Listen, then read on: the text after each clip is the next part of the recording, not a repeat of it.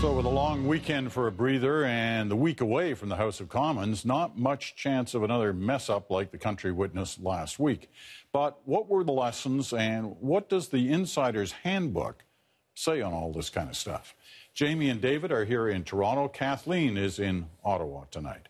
And I guess that's where I want to start. And Jamie, you can start us. Is I, I, I don't want to go through again what happened last week, but I do want to try and understand what you three would be doing post something like that. You've just watched a mess on the floor of the House of Commons or a provincial legislature. Everybody looks bad to some extent. Your person, your leader, or your major player comes up to the office afterwards. What do you say? Well, it depends on who your leader is and what their personality is. There are some that come up to the office contrite, realizing something horrible has happened and we got to get into fix it mode. And there's others, the stubborn ones, that are in double down mode and pretend it didn't happen or everything is fine. And that's actually, you know, we often hear about the kids in short pants in the prime minister's office or mm-hmm. leader's office, something. But, you know, I'll tell you one thing these people get very good at is they get very good at telling the truth to very powerful people and not getting fired. And so that's the first thing that you've got to start, start with. You've got to tell them the truth about what happened. And in most cases, the handbook says apologize as completely as you can, as quickly as you can, because that is the best way to put things to rest. Kathleen? Well, it's interesting. Um, my father used to always tell me, Kathleen, you can only control the things that you can control, right? And uh, and obviously, after the outburst, the staffers would recognize what happened, identify the problem, and move into con- into damage control. What do you want to control the damage of? Well, it's your high asset, which is the prime minister himself.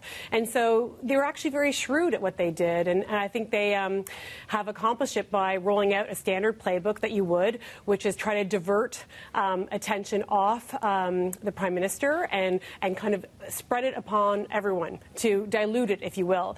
So, in, in a way, the Liberals have been successful in diluting it as the whole House of Commons, um, a pox on all your houses, if you will. All of the MPs were um, behaving badly as opposed to focusing on the one event um, of Mr. Trudeau's kind of manhandling. Even when you think about the hashtag that was assigned on social media to this event, it's elbowgate. It's not tantrum or, or Trudeau's tantrum gate. Um, and that speaks actually to the Liberal success in kind of dispersing the blame. In fairness, there were a number of tantrums on the floor that day. Um, not surprisingly, the Prime Minister got the most attention. He is the Prime Minister, after all. Uh, David. Kathleen's faint praise. Yes.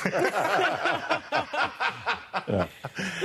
uh, you know, I would say in this circumstance that if the back rooms or the advisors are involved at all in the initial apology, you're already behind the eight ball. Um, if the leader has to come back up to his or her office and get told by people that they have something to apologize for, you've already fundamentally missed the moment. The people who win in these circumstances are the people who have the instinct, the intuition, and the value system to say, actually, to immediately recognize themselves what they've done and to apologize for it immediately. This is how Michael McCain saved Maple Leaf Foods, and this is what stood Prime Minister Trudeau in best stead last week was that he apologized himself immediately before any advisors were involved. But then he had to keep coming back and apologize. Well, one of the rules the next day. One of the rules of these things is that by the time you are fully and finally sick of apologizing is when people are just starting to hear that you did. So one of the ways I think about this is uh, we call it the good neighbor response, right? What would you expect your neighbor to do in that kind of situation? I don't think you have to overthink or overprocess these things. I think David's right. It is about instinct and intuition. But, you know, if something happens with your neighbor, if your kid puts their uh, softball through the neighbor's plate glass window, what do you do? You go and say you're sorry, right? People know that these things happen, and uh, you just take accountability and you move on. The other thing you have to check out as, as time goes by, though, does it really matter? And, you know, Abacus has a poll out today or, or yesterday, I'm not quite sure, you know, with only 17% of Canadians paying attention to it. And amongst accessible voters, the people that the Prime Minister needs to win next time, 78% say no change. Yeah, well, it is one of those kind of media fascination yeah. stories, and here we are still talking about it, although trying to take it to a different kind of level. Kathleen, what were you about to say there? Would say two points. One, on, on the issue of the poll, it's interesting because we have to remember when that poll was taken. And that poll um, that Jamie cites only runs up to May 20th. And the question is, has the electorate really absorbed the information? Because as you noted, Peter, the story has gone on and on and on. But I think the more important thing is um, let's look at the opposition and their missteps as well. Um, did they overreach? I would say, as opposed to overreaching, what they did is they stepped on the narrative, right? That they had the perfect opportunity to stand back and just say to Canadians in what office place across the country, everyone gets annoyed with their office workers, right? Everyone's had that moment where you're like, oh, Jimmy down the aisle, he drives me crazy. But what office in, in Canada would you walk five cubicles down the way and actually grab a colleague and, and push him out of the way? That wouldn't happen, right? And I think where the New Democrats, where the Conservatives failed is they stepped on the narrative. They should have just backed away and, and let the actions of the Prime Minister speak for themselves. You know, Jamie, you said something at the beginning that uh, that makes me wonder a bit because there there are, there is this assumption at times in a lot of those offices. Forget about what political stripe, but there is a resistance to tell the boss, "Hey, you screwed up." You're telling me there isn't that resistance? Well, again, it depends on the office, right? But you don't survive long if you can't talk truth to power. At some point, you have to have the courage to walk in, close the door, tell your leader to sit down because you've got to have something to say. And if if they can't hear that, they're not going to be very successful for very long. I mean, I agree with David's point that they don't need to be told to, uh, shouldn't need to be told to apologize. On the other hand, I mean, it's like interviews that you do. These are high adrenaline situations, and sometimes people say things in an interview to you, they don't quite realize what they've said until the camera goes off and someone says, Do you actually know what you said? And that's when you've got to get into apology mode. Dude. I think we're advisors uh, and the back rooms probably earned their money on this one was in step two, which was uh, he immediately apologized.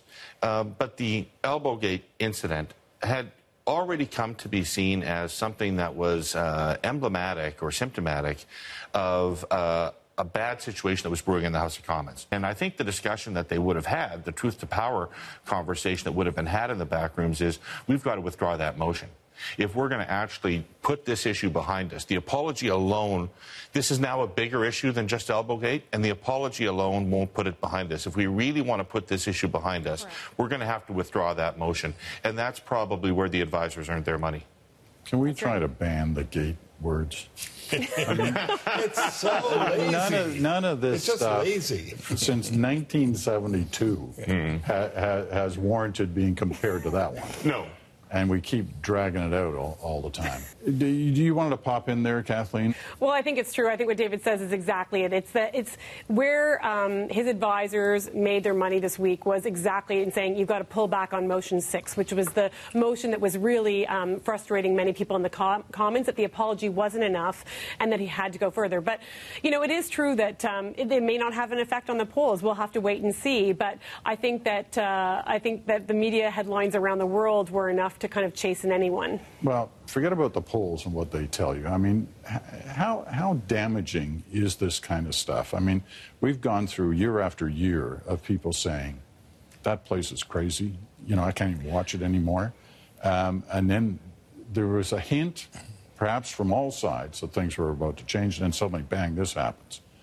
So, how damaging is it? Just briefly, I would say it's, it is damaging when there's a pox in all your houses, where Canadians start to view that the House of Commons as a bit of a circus, uh, where melees break out, where fights break out. Um, that's damaging to our democracy. Um, and so, respect for the House, respect for the Commons, and the process that operates there is, is important, uh, whether you like question period or not.